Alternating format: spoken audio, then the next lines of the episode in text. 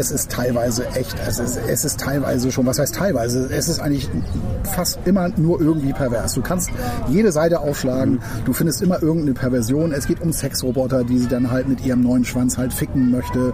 Äh, es geht um äh, diesen Dr. Seligmann, wo sie immer, äh, wo sie äh, sagt zu ihm so, ach wissen Sie, Herr Dr. Seligmann, Sie haben da ja ihre, so ihre Bilder da so stehen, so, das ist wahrscheinlich Ihre Familie.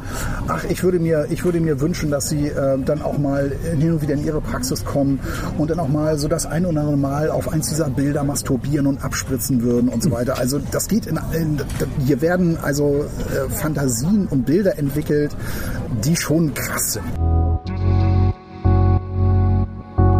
Sven Regner hat mal gesagt, ja, diese 15 Charaktere sind eigentlich alle auch in seiner Persönlichkeit verankert.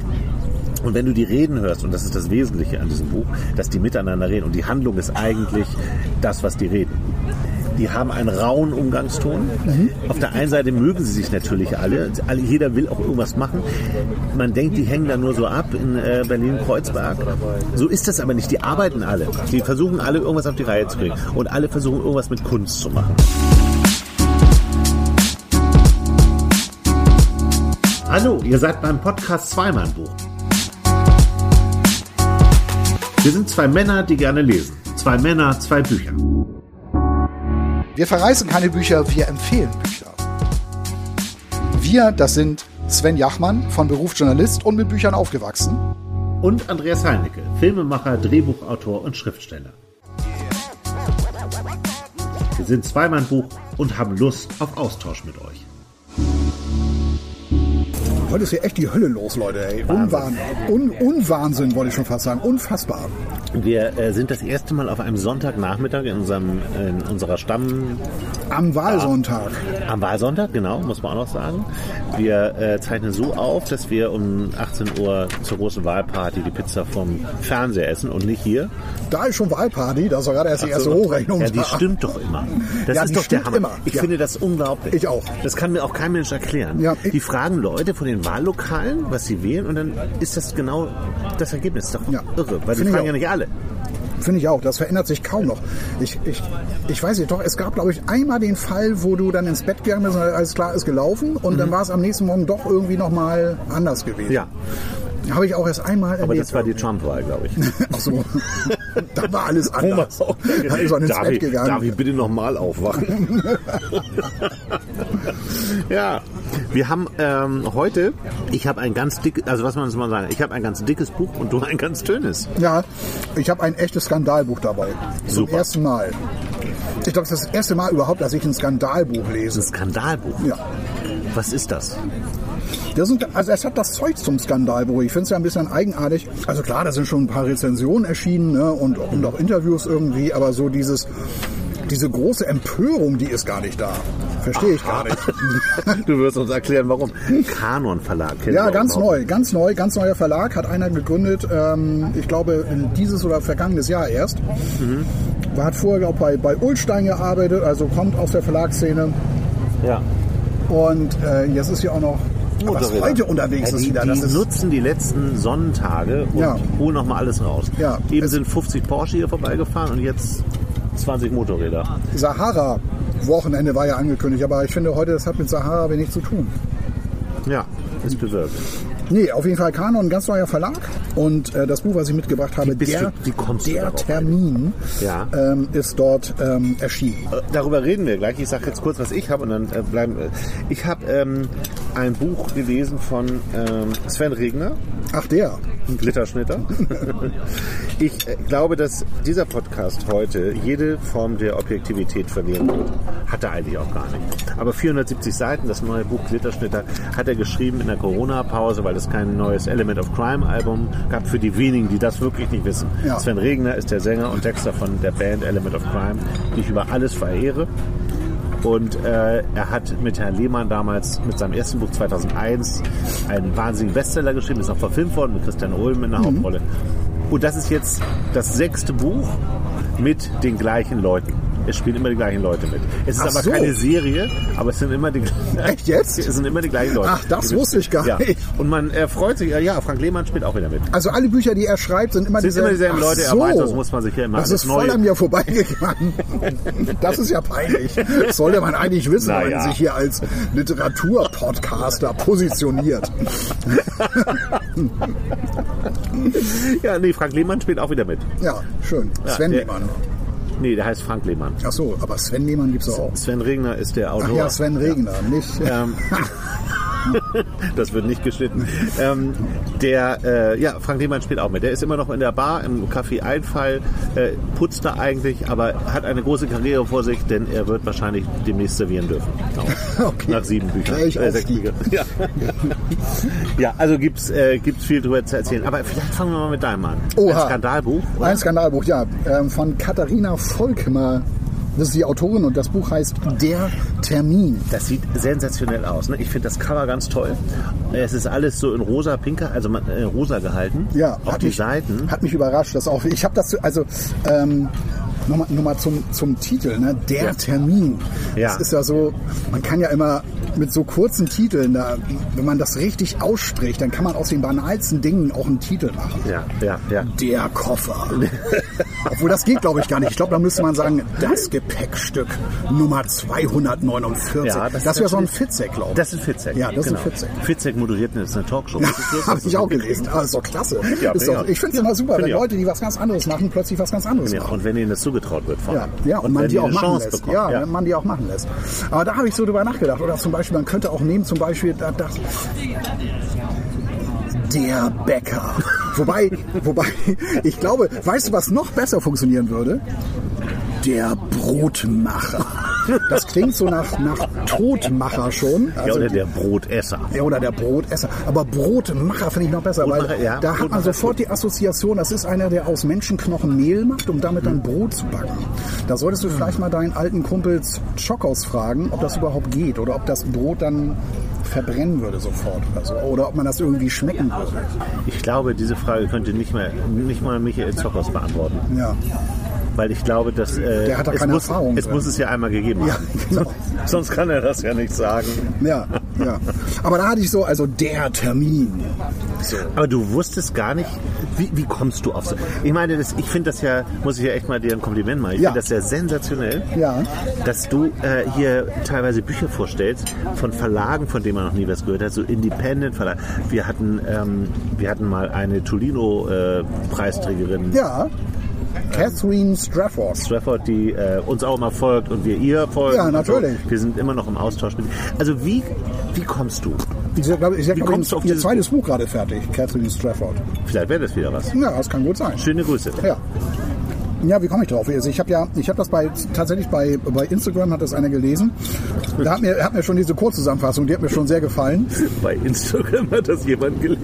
Also hat das gepostet. Ja, hat das, hat das, ich verstehe, was du meinst, aber das, klingt lustig. hat das gepostet und ich dachte so, boah, das könnte ja was sein. Mhm. Und dann habe ich dann den Verlag angeschrieben und habe so gefragt, Mensch, irgendwie gibt es da eine Leseprobe, Mhm. äh, dann schickt mir die doch mal rüber. Und dann ähm, kam tatsächlich sofort eine 15-seitige Leseprobe an.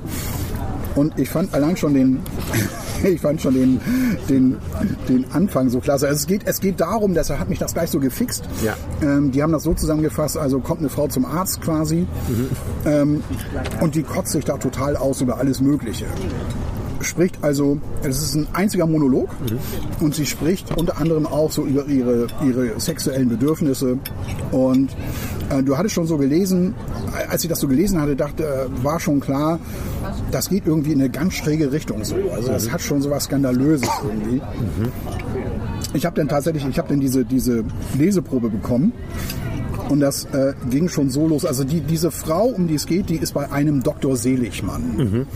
Ähm, und das spielt in London. Sie ist also eine deutsche Frau, geht, äh, ist bei einem Londoner Arzt. Ich sag gleich noch, was Ja. da noch so weiter, was da noch so dahinter steckt. Ja. Und äh, das geht so los. Das ist jetzt vielleicht nicht der beste Moment, um davon anzufangen, Dr. Seligmann, aber ich musste gerade daran denken, wie ich einmal geträumt habe, ich wäre Hitler. Oh Gott. so, so geht das schon mal los und da denkst du natürlich, ja klar, wenn man provozieren will, dann muss man natürlich, ne, Ja. dann muss man irgendwie mit Ist gleich Hitler mal alles drin. So. Ja, genau, ist gleich alles sofort alles drin. Wenn ich so darüber rede, ist es mir immer noch peinlich, aber ich war es wirklich. Auf ein Heer fanatischer Anhänger blickend stand ich auf einem Balkon und hielt eine Rede. Dazu trug ich diese Uniform mit den komisch gebauschten Hosenbeinen. Auf meiner Oberlippe konnte ich den kleinen Schnurrbart spüren und meine rechte Hand flog durch die Luft, während ich mit einer, während ich mit meiner Stimme alle in meinen Bann zog. Ich weiß nicht mehr genau, worüber ich geredet habe. Ich glaube, es ging irgendwie um Mussolini und einen absurden Expansionstraum, aber das ist auch egal. Der Faschismus ist ja nur die Ideologie um ihrer selbst willen. Er vermittelt keine Botschaft und am Ende waren uns die Italiener da sowieso voraus. Ich kann in dieser Stadt keine 100 Meter gehen, ohne irgendwo Pasta oder Espresso zu lesen und ihre grässliche Flagge hängt an jeder Ecke. Das Wort Sauerkraut sehe ich nie irgendwo. Es war immer ausgeschlossen, dass wir mit einer derart miserablen Landesküche ein, Ra ein Reich für tausend Jahre würden halten können. Es gibt einfach Grenzen, was man den Leuten antun kann und jeder normale Mensch würde nach einem Nachschlag von unserem sogenannten Essen anfangen, sich nach Freiheit zu sehen.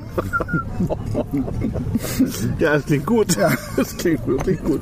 Und man will es weiterlesen. Ja, du willst, Und man will wissen, was ist mit dieser Frau denn los?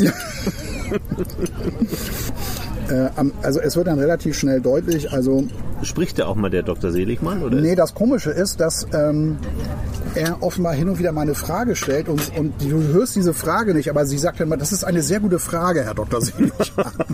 Aber man weiß gar nicht, was der fragt. nee, man, man, Okay. man kann es sich dann nur irgendwie so denken. Durch die Antwort. Mhm. Ja, ich glaube, eine Frage war irgendwie, ob, sie, ob ihre Eltern jemals sauer auf sie waren oder so. Und das ist eine sehr interessante Frage, ob meine Eltern mal, keine Ahnung, so ungefähr. Ja.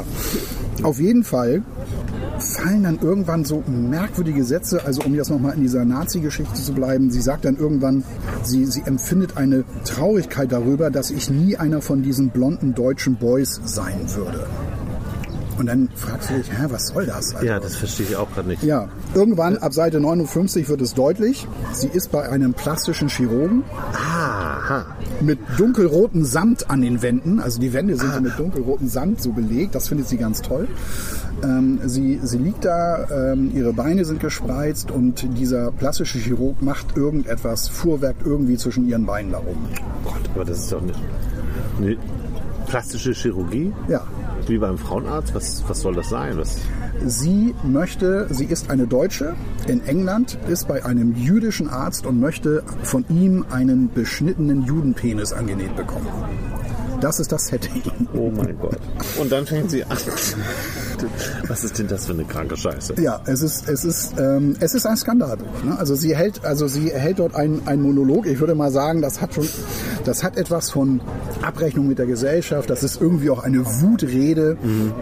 Das ist etwas. Ähm, sie sagt an einer Stelle, ihre Eltern hätten ein Monster geboren, weil sie halt total eine total kranke sexuelle Fantasien hat. An einer Stelle, an einer Stelle heißt es, ähm, sie träume davon, wie Hitler sie sagen lässt, ich heiße Sarah, um sie dann mit seiner Reitgerte zu peitschen. Also das ist so, das gehört so zu ihren sexuellen Fantasien. Oh mein Gott. Ja, und, und mit dieser Frau hast du es also als Leser zu tun. Sie muss irgendwo zwischen 30 und 40 sein. Äh, weil sie sagt an einer Stelle, ich bin jetzt mittlerweile über 30 so. Ähm, und sie wurde gefeuert. Also sie hatte einen Job irgendwie als, äh, na, wie heißt es, Verwaltungsangestellte oder so. An einer Stelle heißt es ja, so ein drittklassiger Job als Verwaltungsangestellte. Äh, den hat sie verloren, weil sie gegenüber einem Mitarbeiter aggressiv wurde. Ähm, äh, sie hätte, äh, heißt es, äh, heißt es äh, als, als äh, Grund, warum man sie entlassen musste, sie hätte ähm, Aggressionsprobleme oder irgendwie so etwas. Jetzt hört man sich diesen Irrsinn an von dieser Frau. Ja. Und das ist ja fernab jede. Also, was kann man die mal irgendwann auch verstehen? Also versteht man mal, warum die so ist? Oder, oder ist das einfach nur eine schockierende Dauerrede einer. Einer Frau, die im falschen Körper steckt. Ja. Ja, kann man das verstehen. Also das ist natürlich sowieso so ein Thema. Also es geht ja ganz offensichtlich darum, dass wir es hier mit einer Frau zu tun haben, die äh, ihren Körper ablehnt. Also sie ähm, äh, sagt an einer Stelle, also sie, sie will immer darauf achten, dass ihr Körper nicht an irgendeiner Stelle anfängt zu schwabbeln, wie bei ihrer Mutter. Und das ist etwas, was sie nie ablegen konnte. Das ist aber etwas, was sie auch massiv belastet. Ja. Und sie äh, stellt halt irgendwann fest, also, dass sie überhaupt mit diesem ganzen weibischen Kram wie äh, mit, mit Freundinnen äh, irgendwo in einer Bar auf der Toilette verschwinden, sich schminken und so weiter. Überhaupt dieses ganze Weibliche, das lehnt sie alles total ab. Mhm. Alles, was damit zusammenhängt, dieses Shoppen gehen, schminken und äh, was weiß ich nicht noch alles. Das, das lehnt sie alles äh, radikal ab. Äh, und sie glaubt, wenn man ihr jetzt einen äh, Schwanz annäht, oder wenn sie, wenn sie sich den annähen lässt, ähm, äh, dann Gott. würde das all diese Probleme lösen. Das für ein, ein krankes Buch. Naja, es ist ja tatsächlich so, dass ähm, solche Biografien, die werden ja jetzt immer bekannter. So, Ja, ne? Also das ja. hört man ja immer häufiger.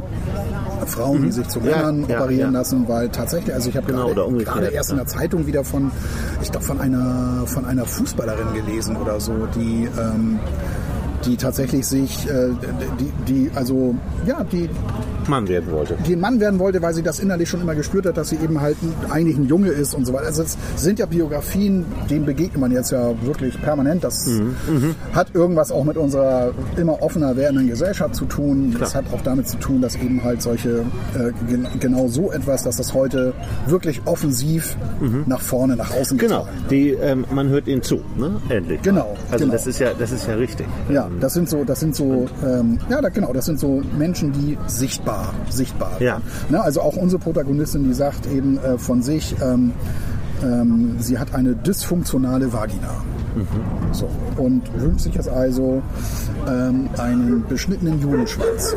So, und das ist, das ist dann natürlich das eine. Es ist natürlich einmal dieses, dieses Thema, die, ne, also, Ja. also Transgender oder wie auch immer das, äh, wie, wie man das auch immer jetzt nennen möchte.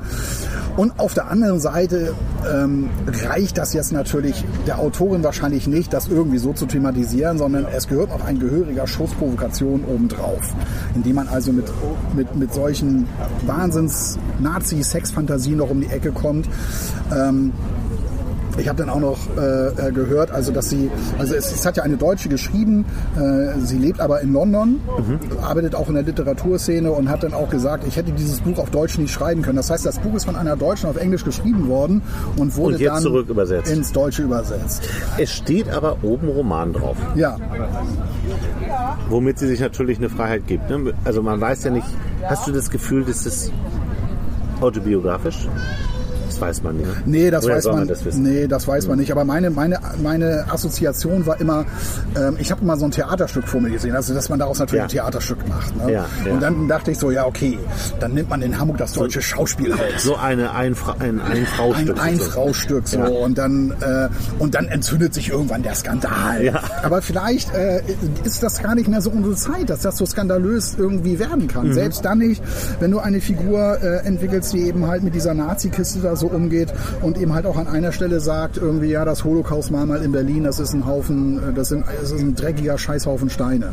Also ne, sowas steht- sagt die da. Ja, das sagt die da.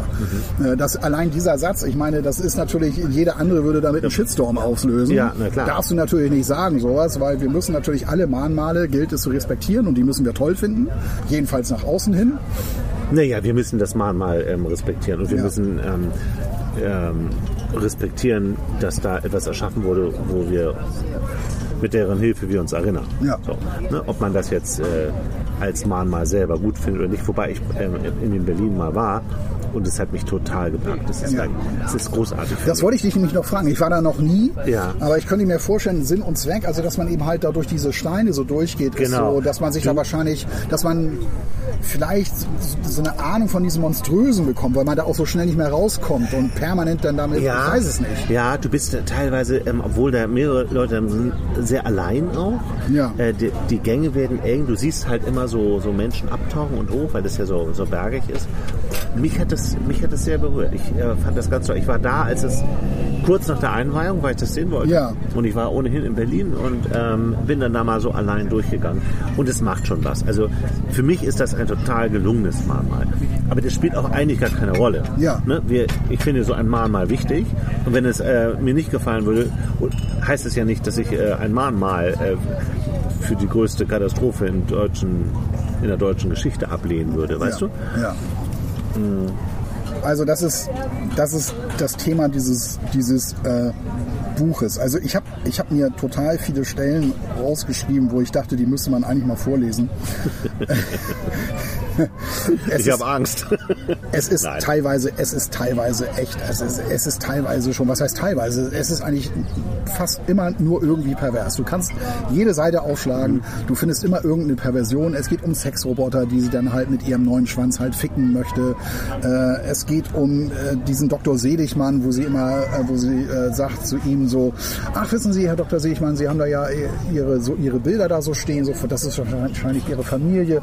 Ach, ich würde mir, ich würde mir wünschen, dass Sie äh, dann auch mal hin und wieder in Ihre Praxis kommen und dann auch mal so das ein oder andere Mal auf eins dieser Bilder masturbieren und abspritzen würden und so weiter. Also das geht in, in hier werden also äh, Fantasien und Bilder entwickelt, die schon krass sind. Es gibt aber natürlich auch Stellen, weil du fragtest ja, kann man diese, kann man diese Frau irgendwo verstehen? Mhm. Ähm, ich weiß nicht, ob man das verstehen kann, aber es, sie, sie spricht davon auch, wie sie sich Musikvideos anschaut. Das würde ich ganz gerne mal, ja. das würde ich ganz gerne mal vor.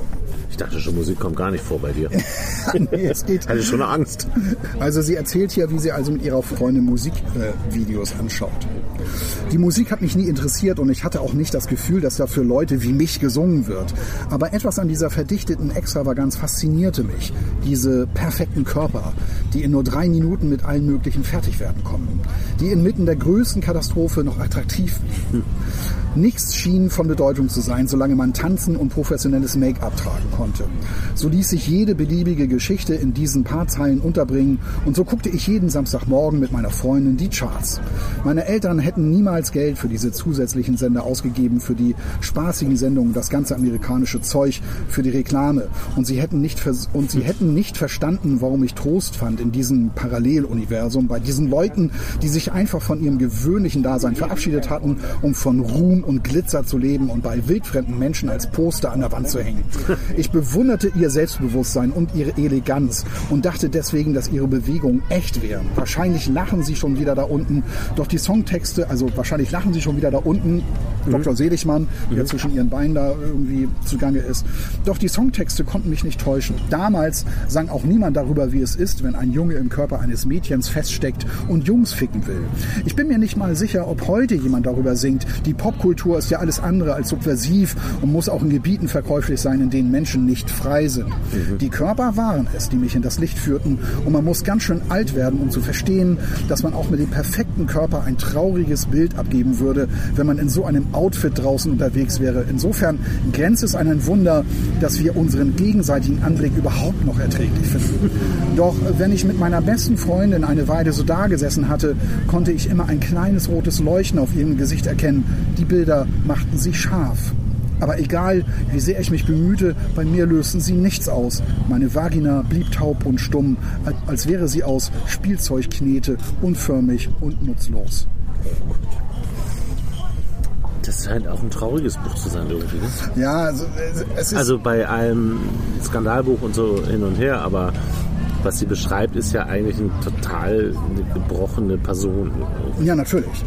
Also die, die, die Person, die sie hier beschreibt, die ist, die ist total kaputt, die ist voller mhm. Wut, die hat auch ein sehr, sehr, äh, eine sehr, sehr kritische Distanz äh, äh, zur Gesellschaft zur Gesellschaft entwickelt. Hier gibt es ganz vorne so auf, äh, das, das, das ist jetzt nicht so lang, mhm. aber da musste ich so ein bisschen lachen, weil ich das so, ähm, weil ich das irgendwie ganz spaßig fand äh, wo sie sich über Leute aufregt, die ein paar Monate halt mal im Ausland leben. Mhm. Dr. Seligmann Finden Sie nicht auch, dass es ein tragischer Irrglauben ist, dass es je irgendwem was gebracht hat, drei Monate in Amsterdam oder Hanoi rumzuhängen? Wenn überhaupt sind diese Leute danach noch größere Wichser als vorher, weil sie denken, sie hätten mit einem Mal eine modische Form der Andersartigkeit erlangt, die ihnen erlaubt, den Aufenthalt als spannende Anekdote aus ihrem Leben zu präsentieren. Doch, dass sie wie durch Zauberei anders geworden sind, aber auf gute Weise anders. Ne? Das, das, ja, das ja. sind auch so Sachen, über die sie sich da so auslässt. Also es ist halt ein Charakter, wo du denkst, so, ja, die findet alles scheiße mhm. ähm, und äh, weiß auch, dass sie, dass sie wahnsinnig ein wahnsinnig schwieriger Mensch ist ähm, und sieht jetzt also sieht jetzt also ihr Heil darin, dass sie halt zu diesem Dr. Seligmann geht und sich halt umoperieren lässt. Wahnsinn. Das ist das Buch. Das ist das Buch. Der Termin. Der Termin. Für mich, ich habe mich auch mal, ich habe mir auch mal die Frage gestellt. Ähm, also hier wird ja eine, eine, eine Frauenfigur entwickelt, die eben halt ihren Körper ablehnt und glaubt, mit, einem, mit einem Judenpenis, mit einem beschnittenen Penis wird alles wieder gut. Also Ist das so? Glaubt sie das? das glaubt sie, ja, ja. Okay. Ich habe mich, ich hab mich trotzdem, trotzdem gefragt, irgendwie, was ist das jetzt, was ist das für ein Frauenbild, was sie da jetzt Ja. auch entwickelt? Also Ja. auf der einen Seite fordern ja gerade Frauen ein, also wir müssen mehr, wir müssen sichtbarer werden. Äh, Wir bekommen zu wenig Preise für das, was wir machen. Das ist ja auch ein Thema auch bei, bei Buchpreisverleihungen immer Ja, wieder. ja. Äh, warum hat eine, schon wieder ein Mann diesen Preis bekommen, warum nicht mal wieder eine Frau? Ähm, diese, diese ganze Debatte. Ne? Äh, Und dann erscheint eben halt ein Buch von einer Frau, die über eine Frau schreibt, die eigentlich ein Mann werden äh. Ja, es ist ein interessanter Gedanke. Und äh, dann noch dieses ironische Ja. Statement, das hier so in rosa auch noch äh, zu veröffentlichen. Also das, das Cover ist rosa und die, die, Mhm. Seiten Seitenränder sind so, ja. ne, sind, sind, sind auch rosa. Also das ist natürlich jetzt hochgradig äh, ironisch irgendwie. Was ist Also jetzt da für ein Hashtag hinten drauf? Chris Kraus hat übrigens sich zu dem Buch geäußert. Ach was. Ja. Ja? Ja, ich finde, dass er, er also finde ich immer witzig, also Das dass man Chris sich dann Kraus, das, der hat immer das wieder so begegnet hier. Erstaunlich, originell, verstörend und wunderschön. Der Termin ist ein lang überfälliger, radikaler Eingriff. Schön. Schön. Schönes Ich finde das Wortspiel. so spannend. Also, dass du hier so ein Buch mitbringst, finde ich, äh, das ist mal was anderes. Ja, also ähm, ich sag ganz ehrlich, also es, es ist sicherlich nicht das beste Buch, was ich je gelesen Mhm. habe, aber es packt dich natürlich, weil es äh, ne, diese ganzen Tabubrüche, das, das ist natürlich etwas, da kann ich was mit anfangen. Also das fing ja Mhm. an, als wir Monty Python geguckt haben, das sind ja Tabu, die Lust am Tabubruch Ja, irgendwie, ja. Ne? die Lust an komischer Darstellung von brutaler Gewalt.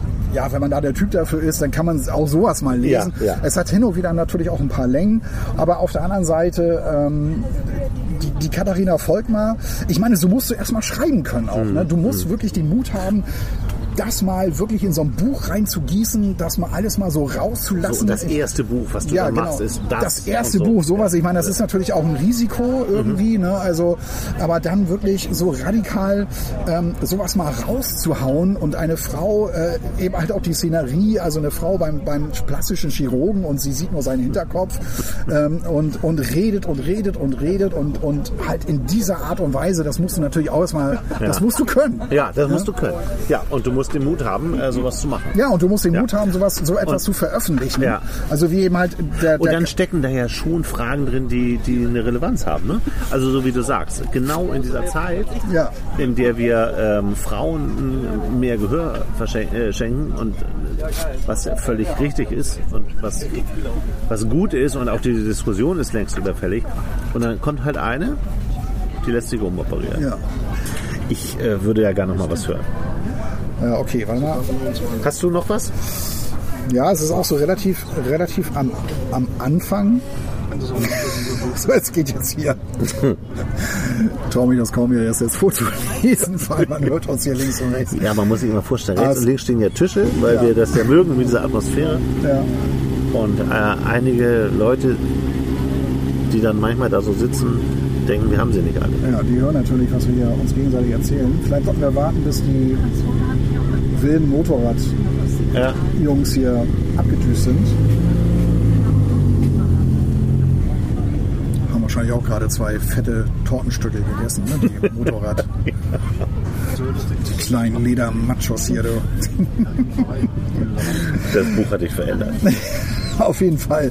Ja, geht es hier. Es geht hier auch um, ähm, es geht ja auch um Sexroboter.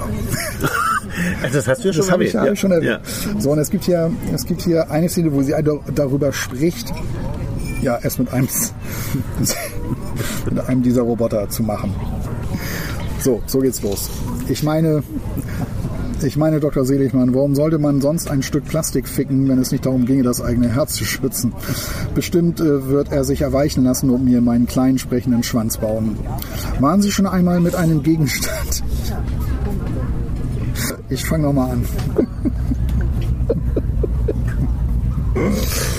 oh, oh Gott. Gespräche an den Nachbartischen sind auch. Ja, die, die sind gerade verstummt. Ja. So, also, waren Sie schon einmal mit einem Gegenstand intim, Dr. Seligmann? Ich hatte immer Probleme damit, etwas elektrisch Betriebenes in meinen Körper einzuführen, aus Angst an einem Stromschlag zu sterben und dann in der denkbar ungünstigsten Position aufgefunden zu werden. Stellen Sie sich nochmal die Schlagzeilen vor. Alleinstehende Frau mit zwei Katzen von fehlerhaftem Vibrator getötet. Geht es noch tragischer? Haben Sie schon einmal von so etwas gehört? Ich meine, ich weiß schon, dass es Garantien gibt und dass Japan nicht China ist. Also es geht um einen japanischen Sex, der in Japan gebaut Ja, wurde, ja. und nicht in China. Äh, ne, dass es Garantien gibt und dass sie da in Japan hohe Produktionsstandards haben. Aber bis jetzt habe ich mich das noch nie getraut, um ehrlich zu sein. Und weil das ja eine medizinische Untersuchung ist und die Information dafür relevant sein könnte, bin ich nie weitergekommen, als eine Banane in meine Vagina einzuführen. Eine dieser Bananen mit einer sehr dicken Schale und diesen Kanten, die fast wie Venenstränge aussehen. Der Gedanke ist mir jetzt extrem unangenehm, aber damals hat mich das angetörnt und es schien weitgehend risikofrei zu sein. Das Ergebnis war allerdings enttäuschend. Es war eine ziemlich trockene Angelegenheit und nach, nach einer Weile war ich genervt von meinen eigenen Bewegungen. Das war noch bevor ich wusste, dass man Gleitcreme auf ungefähr alles schmieren kann und ich endlich begriff, warum manchmal Leute ins Krankenhaus eingeliefert werden und ihr halbes Wohnzimmer im Arsch stecken haben. Ich glaube, das ist es, was Einsamkeit mit Menschen macht, Dr. Seligmann. Sie vergessen, wie sie ihr Begehren zum Ausdruck bringen können. Oh mein Gott. Ja. Also auch Einsamkeit ist so ein, auch damit hat sie wohl so ein bisschen zu kämpfen. Dass dir das als erstes dazu einfällt, finde ich gut. Ja. Das Thema Einsamkeit. Ja, Dass zu das da so dem, was, wir, was gerade für Bilder in deinem Kopf entstanden Ja. sind. Ja. Die Bilder liegen auf der Hand, ne? Ich Ja. sehe dir an, du hast gerade viele Fragen in deinem Kopf und kannst nichts anderes machen als große Augen. ja, das stimmt. Das stimmt ein bisschen. Ähm, ich finde es eigentlich ein bisschen schade, wenn, wenn du das so erzählst und, und so vorliest, dass der nie was sagt, dieser Arzt. Ja, Das ist natürlich vom Plot her äh, ganz, ganz interessant, dass sie das nicht einfach erzählt, ne, wie sie so wird, sondern dass sie das offensichtlich jemandem erzählt. Aber man würde sich ja schon für eine Reaktion mal interessieren dem. eigentlich ja. Ne? Aber vielleicht, vielleicht macht es das gerade, vielleicht wird dadurch die Wucht umso größer. vielleicht macht es das auch gerade gerade so ein bisschen stärker, weil du denkst, du denkst so, ich, ich dachte auch so, okay, der Arzt, der macht da jetzt gerade bei ihr irgendwas und hört das jetzt alles so. Mhm. Offenbar scheint er ja doch mal so die eine oder andere Frage zu stellen. Aber vielleicht zeigt das auch, ich meine solche Chirurgen, so Leute, die jeden Tag im Operationssaal stehen, so Mediziner, die durch und durch Mediziner sind. Das sind ja teilweise auch sowas von abgebrühte, abgehärtete ja, Menschen ja. die unfassbar zynisch auch manchmal werden. Und die hören, glaube ich, noch ganz andere Sachen wahrscheinlich und erleben auch noch ganz andere Art von Frauen, ähm, als wir uns das jemals vorstellen können. Und vielleicht ist das für den auch so als plastischen Chirurgen völlig, also gar nicht so außergewöhnlich, was er da gerade so zu hören bekommt. Kann ja sein. Ich fände das schon interessant, ähm, inwieweit auch die psychologische Seite bei all dem. Also wenn, wenn jetzt eine Frau äh, zum Arzt kommt und sagt, ich möchte mich hier umoperieren lassen, Ja. das ist ja keine leichte Operation, das ist ja eine, eine sehr, sehr schwerwiegende Einheit. Warum, ob der Arzt eigentlich auch eine bei der Beratung, wie psychologisch das ist. Oder ob er einfach nur sagt, ja, klar, habe ich schon mal gemacht, Ja, kriegen wir mach- hin. kriegen wir Mach hin, mache ich, ja. Ja. Wo du gerade sagst, ne, so Skandale bei Ärzten. Ich habe eine Geschichte mal gehört aus Berlin, aus dem Krankenhaus. Ich weiß aber nicht welches, vielleicht ist es auch besser, wenn ich das nicht weiß. Da äh, war ein Patient, der wurde für die OP vorbereitet und der lag ähm, im OP-Raum. Irgendwann kommt der Arzt rein, haut den Mann auf seinen sehr dicken, weißen Bauch und sagt, so, wollen wir das Schwein mal schlachten. Das Problem war, der war noch nicht narkotisiert. War ein Riesenskandal. Der Arzt hat natürlich seinen Job verloren. Echt jetzt? Ja, ja. Ja. ja, ja. War, war eine große Geschichte in der Zeitung. ja, deswegen ja, äh, ich glaube auch, die reden, wenn du in Narkose bist, äh, möchtest du das nicht wissen, was die da gerade über deinen Körper sagen. Ja, wahrscheinlich. Ja. Ja, Katharina Volkmar, der Termin. Was für ein Debüt. Mal gucken, was da noch so kommt. Ich weiß gar nicht, ob du danach noch, was, was, was will die jetzt eigentlich noch schreiben?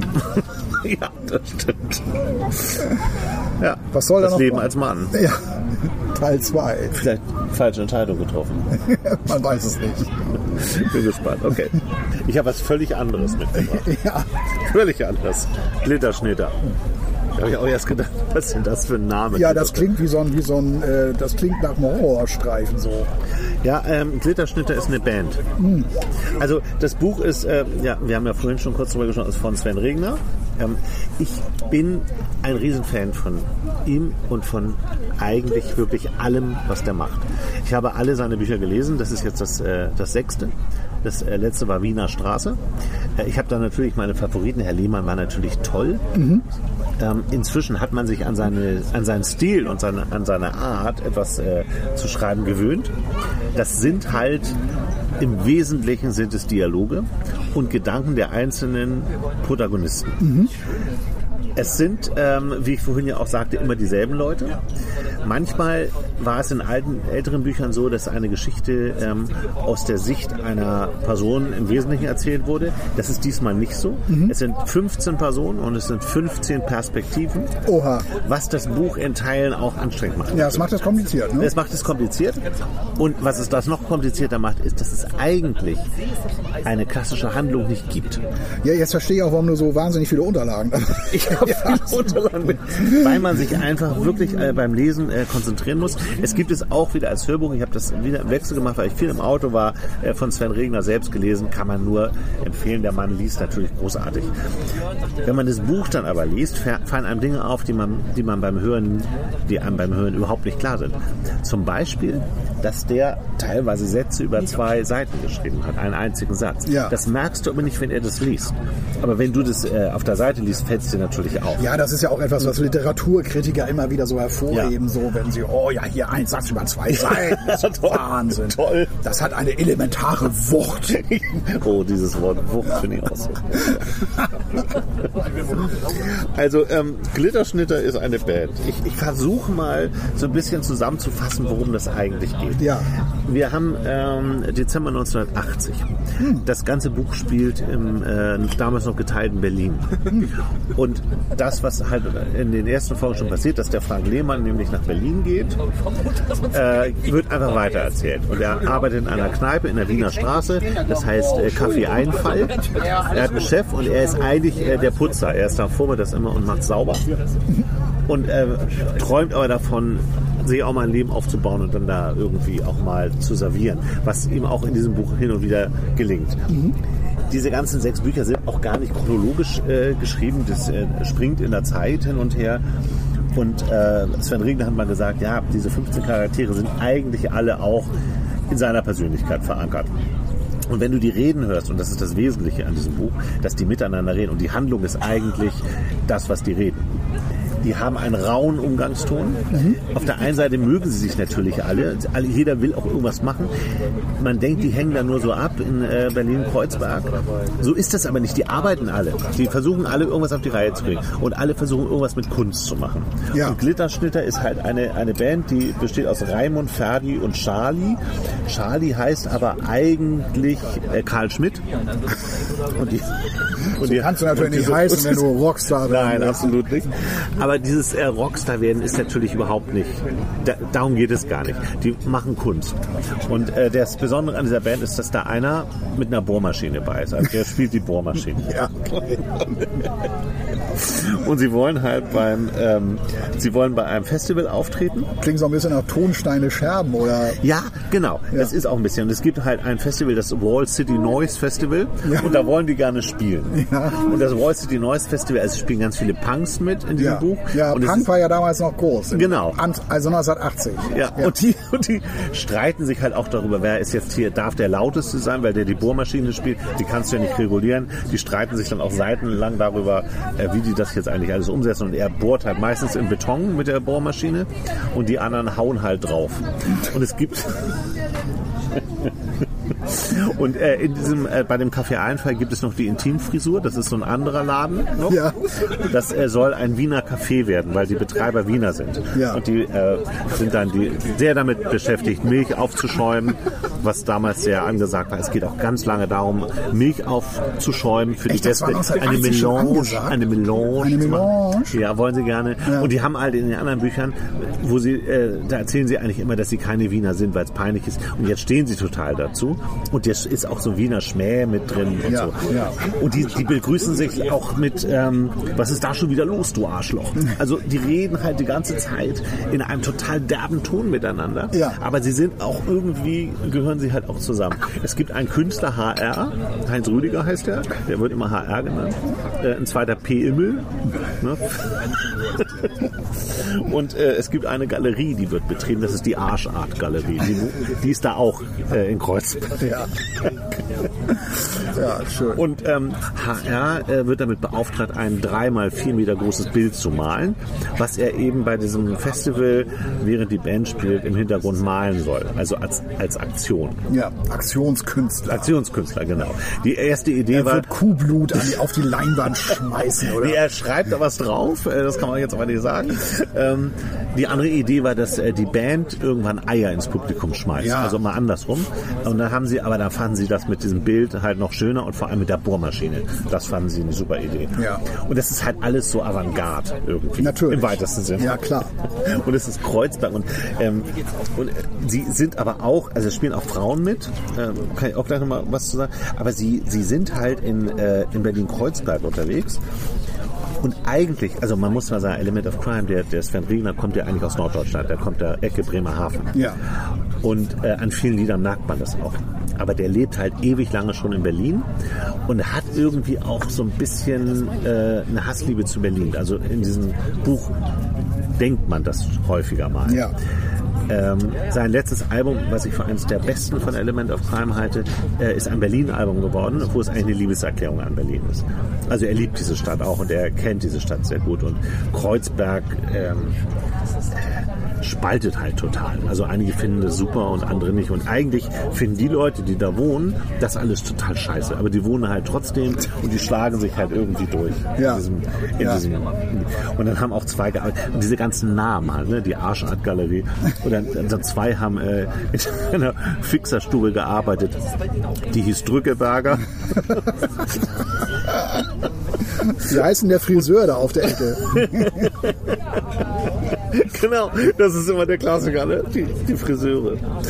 Ein, also eins meiner absoluten Highlights in diesem Buch ist, dass dieser HR, also Heinz Rüdiger, Der ähm, Aktionskünstler. der Aktionskünstler, genau, der, der malen soll. Ja. Alle wollen halt auch, dass der malt, weil der wohl malen kann.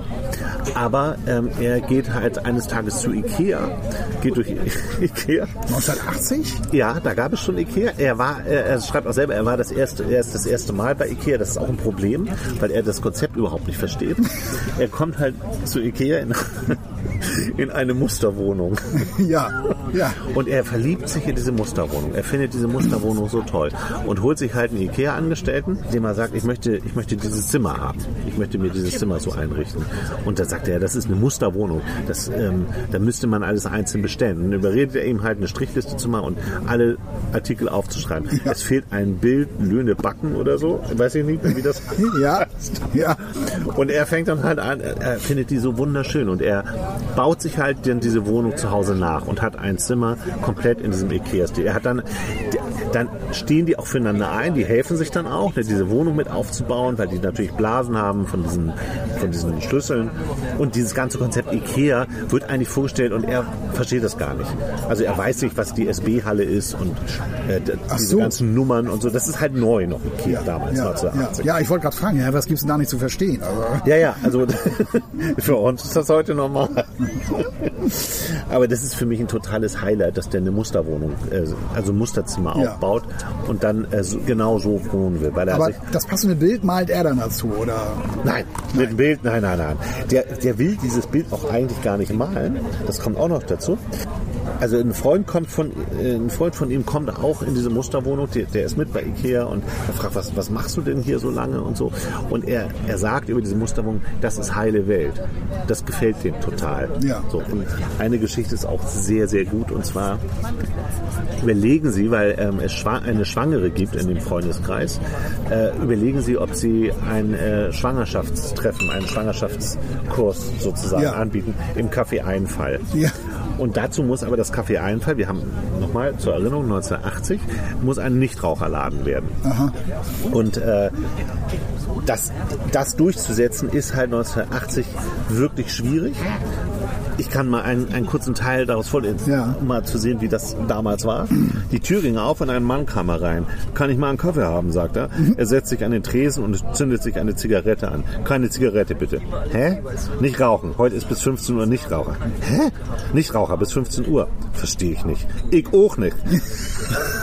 Versteht keiner, sagt der Cop. Es spielt auch so ein Polizist mit, der da auch mal rumsitzt. Ja. Frank ging zur Eingangstür. Da steht, sagte er und zeigte durch die Scheibe auf den Zettel, der an der Außenseite angebracht war. Ist ganz einfach. Heute nicht Raucher bis 15 Uhr. Steht drauf. Warum das denn? Ist halt so. Na dann, sagte der Typ. Er stand auf und ging raus. Dafür kam ein anderer rein. Machst du mir ein Bier?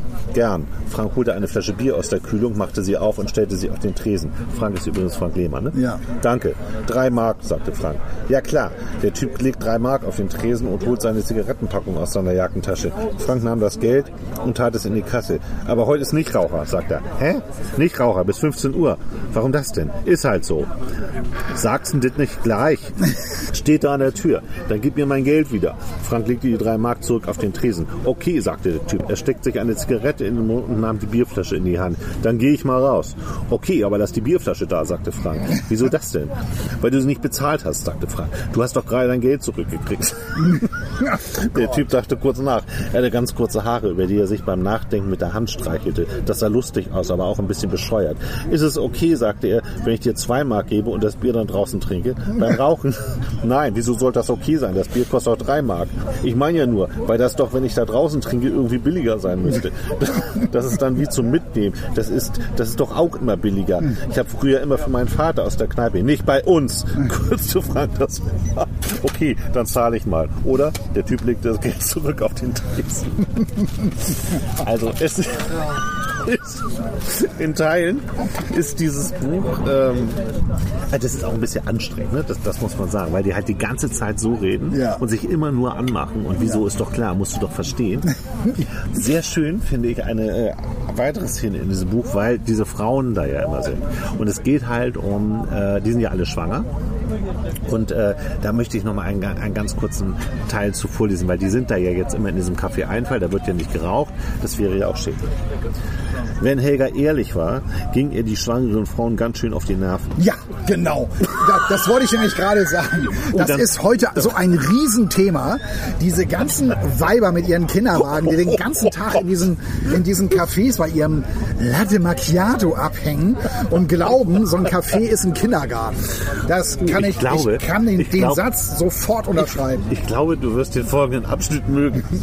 Sie konnte sich selbst schon nicht besonders gut leiden, seit sie schwanger war. Aber die anderen Schwangeren mochte sie noch viel weniger. Vor allem wohl, weil die dieses Problem nicht hatten. Selten hatte Helga so eine geballte Eigenliebe und Selbstzufriedenheit erlebt, wie bei den Frauen in der Schwangerschaftsgruppe. Dabei waren das keine zickigen oder dummen Frauen. Es schien nur so, als hätten sie für die Dauer ihrer Schwangerschaft Urlaub genommen. Von allem, was das Leben schwierig oder kompliziert machte. Von Selbstzweifeln, Ehrgeiz, Höflichkeit, Rücksichtnahme, Selbstbeständigkeit und gutem Benehmen. Sie saßen einfach nur da und ließen es laufen. Die eine redete davon, wie schlimm alles, die andere davon, wie blöd ihr Mann, die dritte davon, wie schlecht eingerichtet das Café Einfall war. Es war wie eine Orgie in Norgelei und Hochmut, so schien es Helga. Aber vielleicht dachte sie für einen Moment, bin auch ich es nur, die gerade hochmütig ist. Wahrscheinlich aber dachte sie dann, sind es tatsächlich einfach nur dumme Schlampen, die kein bisschen dankbar dafür sind, dass Erwin ihnen das Café Einfall zum Nichtrauchercafé um, umgeflaggt hat, dachte die Bremerhavener Lotsentochter, die, sie schwanger war, immer mehr in nautischen Begriffen dachte und wenn sie es genau betrachtete, die ganze schwangere Bande jetzt am liebsten Kiel holen würde. Ja, das war doch mal, das war doch auch mal so ein Riesenthema. Ich glaube, das war auch in so einem Berliner Café, ne? wo, wo die äh, Besitzerin äh, groß äh, in die Zeitung kam, weil sie draußen angeschlagen hat, äh, Frauen mit Kinderwagen keinen Zutritt oder. Boah. Die hat die da Ja. rausgeschmissen, Ja. weil Ja. sie keinen Bock mehr hatte auf dieses, auf diese ganzen Weiber, die da irgendwie ellenlange da mit ihrem Latte Latte Macchiato sitzen. Ich glaube sogar, dass das, äh, oder ich meine sogar mitbekommen zu haben, wie, wie auch immer wieder es Frauen gibt, die für ihren kleinen Sohn oder für ihre Tochter, die dann da mit abhängen müssen, lassen sich immer so ein, so ein Schälchen Milchschaum dann kommen, so für, für auf Lau, glaube ich, Ja. weil, weil der Kleine damit irgendwie so gerne so spielt oder so. Also ich glaube, also ich glaube, dass Kaffeebesitzer eine ganze Menge Ja, ganz zu erzählen hätten. Ja, Okay. über diese, über diese, ich, ich, ich könnte auch immer durchdrehen. Ein guter Freund von mir und ich, wenn ich ihn besuche, wir gehen dann immer, äh, in Frankfurt ist das, wir gehen dann gerne morgens irgendwo frühstücken.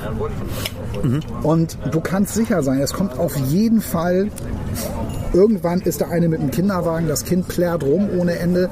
Oder es treffen sich zwei Frauen und es geht nur um ihre, um ihre Gören, um ihre Kinder, wie geil die sind und, und irgendwelche Gespräche über die Schule und hasse nicht. Es geht nur um Kinder und du sitzt dabei und denkst so, ey, habt ihr keine anderen Themen oder was? Echt?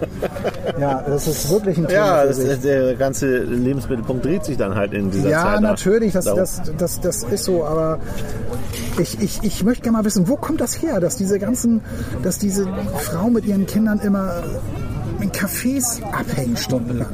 Das ist Großstadtleben. Ja. Wir leben ja jetzt hier inzwischen beide auf dem Land oder ne, in Teilen.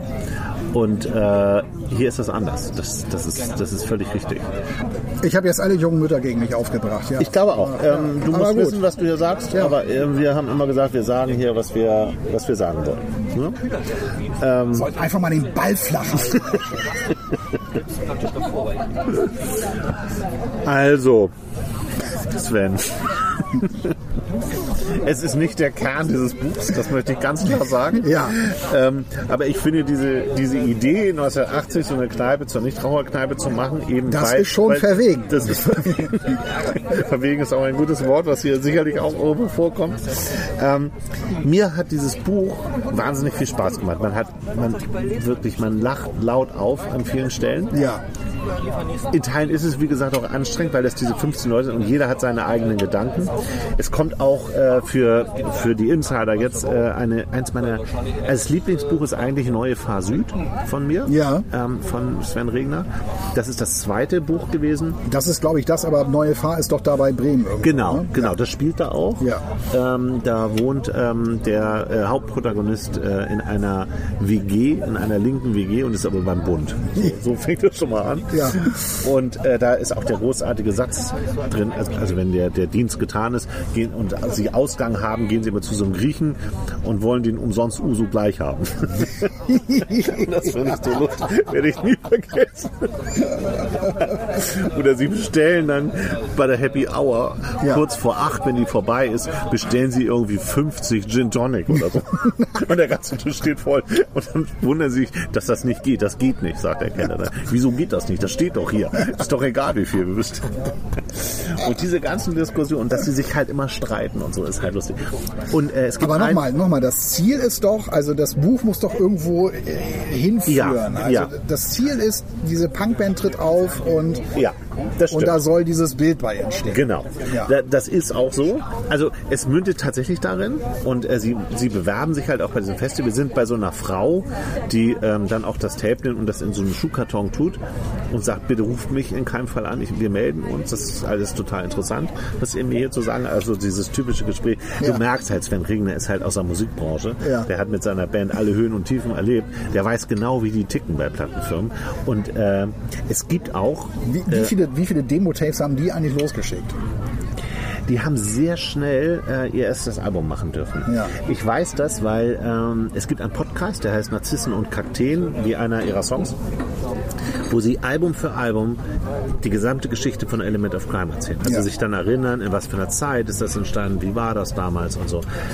Total hörenswert. Ich finde das ganz großartig. Es ist sehr ehrlich. Die streiten sich teilweise auch während dieses, äh, Ja, während ja. dieses Podcasts. Das macht das dann noch glaubwürdiger. Und ähm, jeder in dieser Band hat auch echt was zu sagen. Also das ist nicht so, hier ist der große Sven Regner und der Rest ist einfach nur Band. Nein, das sind richtig, das sind richtig gute Typen. Ähm, Ja. Richtig äh, und die, die gehen dann te- teilweise sehr detailliert über irgendwelche Songs, wie sie die eingespielt haben. Über die Texte geht's gar nicht so viel, da hätte ich mir manchmal noch ein bisschen mehr gewünscht. Aber da äh, spielt es auch eine Rolle, dass er dann äh, seine, seine Bücher schreibt. Aber seitdem ich diesen Podcast gehört habe und ich mir dann jedes Album, ich habe alle, auch auf Vinyl, habe ich mir jedes Album nochmal so intensiv angehört. Und Ja. das ist schon 80er Jahre Sound, so, so Indie, Indie, Pop, Rock. Ähm, ja, und es kommt auch der kleine Bruder. Also es gibt eine Folge, die heißt Der kleine Bruder. Da fährt Frank äh, nach Berlin. Das ist eigentlich auch der Grund, warum der überhaupt da landet. Ja. Weil er seinen kleinen Bruder sucht. Und sein kleiner Bruder, der ist in einer ähm, es kommt dann raus, der ist in so einer Anstalt, wo er so Psychopharmaka ausprobiert. Also er ist so ein Proband. Ja. Und das kommt dann halt so raus. Also es, es mündet tatsächlich in diesem Gig. Ja. Also das muss man jetzt nicht alles erzählen. Es ist aber auch gar nicht äh, entscheidend. Ja. Und es passiert auch überhaupt nichts Spektakuläres. Es gibt auch eine äh, ziemlich am Ende eine sehr dramatische Szene noch. Und das Buch ist auch nicht durchgehend witzig. Also so kann man das nicht sagen. Ich finde, von den Büchern, die er geschrieben hat, ist es das Witzigste. Es gibt oft so, auch in den Songs immer wieder, also Sven Regner muss damit irgendwas zu tun haben, mit Depressionen muss er irgendwas äh, zu tun haben. Ja, ja. Ob er selber äh, mal darunter gelitten hat oder jemand in seinem Umfeld oder so, er kennt sich damit extrem gut aus. Und es gibt Gedankengänge von Leuten, die total in diese Richtung gehen. In diesem Buch am wenigsten eigentlich. ähm, ich glaube, mit diesem Buch wollte er selbst auch mal ein wirklich fast durchgehend witziges Buch schreiben. Aber es gibt eben immer wieder ähm, diese Gedanken. Und, und eigentlich muss man auch sagen, sind die ja alle, die suchen sich, die, die, die suchen so ihre Identität. Die gucken, wo bleiben sie im Leben, wo Ja. stehen sie, wie, wie verbinde ich das Zusammengehörigkeitsgefühl mit all meinen Freunden und meinen eigenen Zielen.